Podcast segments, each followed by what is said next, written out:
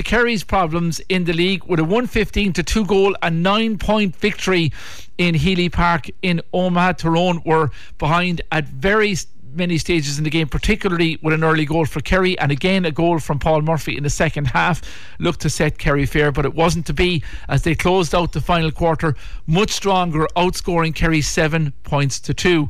Tim Moynihan was in Healy Park in Omagh with Ambrose Donovan for Radio Kerry Sport. I spoke to him just before coming in here this morning, and first of all put it to him that it was a tough day at the office for the Kingdom.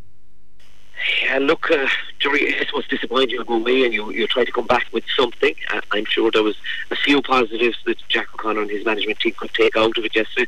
Look, uh, I suppose summing it up, Jerry, uh, Tyrone have been under a lot of fire over the last uh, couple of years. A lot of criticism uh, was uh, put on them, and uh, you know they got a hiding from Mayo, um, and supporters they reckon weren't even going to. I won't say a number of supporters weren't even attending games, so they needed to prove people. Look uh, uh, we haven't become a bad team. So yesterday was you know there was fire in their belly. They were hungry.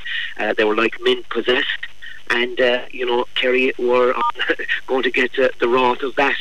Look we had brilliant start to the game. You said the first quarter it, was definitely Kerry's quarter you know that Sean O'Shea goal set us on our way our way. And then I suppose concede that goal uh, then against the run of play uh, where Shane Ryan by his own admission probably made a mistake and he made up for it with two brilliant saves after uh, it gave the, the window of opportunity for them to come back Kerry. So I suppose the last 10 minutes of the, the first half Jerry was a real purple patch for Tyrone. The crowd were getting behind them. They were getting the calls as well. And uh, you know from the rest. Uh, and uh, you know we did it at half time one seven east so uh, a lot of thinking to be done inside the dressing room at half time but they came out. They were finding a bit of space in that second half as well.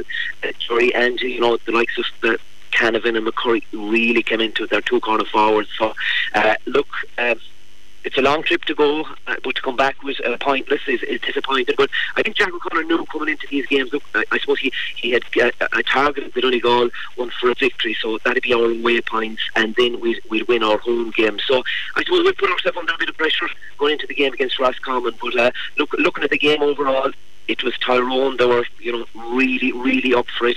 Uh, defensively, they weren't as solid maybe as we would have been last year. So I, I think plenty of food for thought and plenty of work to be done. Plus, I think, and I, I know I don't want to sound repetitive, Jerry, Kerry are going through heavy training as well. We are. It's very important that the way it's conversational nowadays that you have to be up with the other teams. We were chasing the pack this year, and I, I think that was proven as well yesterday as far as training is concerned. But we, will get there, Jerry. Yeah, it looked uh, second half when they got the second goal Paul Murphy scored a goal, it looked set to, to, to close it out. But then t- Tyrone turned it around. Seven points yeah. to two, they outscored us in the final quarter. Will that be a worry? Yeah. Yeah, uh, it, it, would be a worry, Jerry. But look, uh, I know Jack uh, alluded to that in, in the post-match um, uh, interview. Like the, the free count, even in the second half, it was 14-3 you're away from home. No breaks whatsoever. And, and you know, we called it, and I, am sure I, I, I don't want to comment. Yes, we were, we were doing our commentary from the middle of the supporters, which it wasn't. Uh, I won't say it wasn't safe, but uh, so they heard they heard everything. It was lively. Yeah, it was uh, lively. That's for sure. What, was there any issue?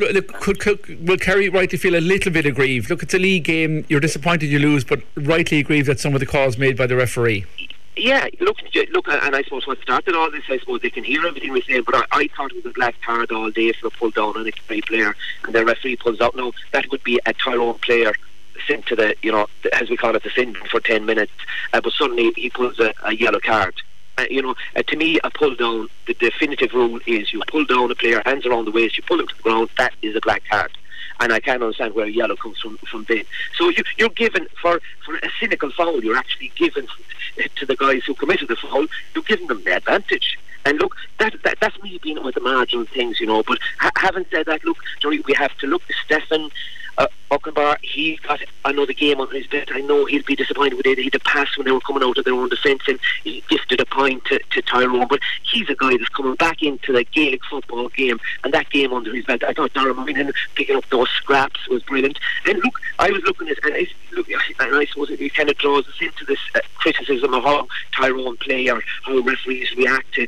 At one stage yesterday, David Clifford, he obviously is targeted because he's a dangerous player. There's two or three watching him, but there was two or three players on top of him and one of them pulled him to the ground, Jerry. He fell in the ball, and the referee just threw against David Clifford. No, I cannot understand that, and it is very, very definitive when you see the look at the, the, the video of it last night, you know, and and they're tight calls, and in a game like that, you know, that, that should be a free in for Kerry, and you point it. But look, Kerry will be disappointed, uh, but Kerry will also, and as I, I said, you know, the game against um, uh, these tight games, and sometimes we lose. We learn a lot more about ourselves, yeah. and you, you, know, we have a number of for with Paul Geaney, with Gavin White. Uh, I'm not sure what the story is with Stephen O'Brien as of yet. So those players, with Brian Ó Beaglaoich, and uh, look, thing, things will settle. Look, I'd say as soon as Jack, we, we hope we we get over the Roscommon game, and then you get nothing easy above in, in, in Galway either. But no. if we can keep our division, I think we will take our, uh, keep our division one status. Sure. We'll be preparing for championship then, Jerry. And do you target that then, Tim? You look at these two challenging games. Roscommon defeated themselves yesterday, um, looking for that to win that home game, to set you up then for an interesting challenge to judge where you are at the end of the league against Galway away to see where you I are heading to championship. Absolutely, I, I think this will fall into Kerry's lap because you know the with all due respects to, to the other counties in in Munster, I suppose Cork is going to give you the biggest test. So, you know, you need competitive games as close as you can to the championship, and, and we're actually getting those. And I look, I know this is a, a, chat for another day, but I don't know who wants to win Division One of the league because the turnaround is so fast. You'd wonder if it's say Roscommon and Mayo on the final, would it even be played in Croke Park? Would they play it in Connacht? Could they double up with the first round of the championship as a game? Because it's, it's getting the competitive games, but you don't want to show all your yeah. cards yeah. in, a, in a league final. So, look, it, it's a brilliant competition, but it, it's survival of the fittest. So, I think, look, by uh, more, uh, it isn't by design, it's more by accident, we'll fall into a game now where we have to win. There'll be huge Kerry support for the Roscommon again. Roscommon won't be easy coming down here either, but, uh, uh, you know, maybe their travel record against Kerry would be the best. But look, Kerry know they'll have to up it. Again, they'll be hard trained over the next few weeks, and they fellas asking questions of themselves because surely it, like we're into March, suddenly you're into April, it's into championship. So look, uh, no need to panic.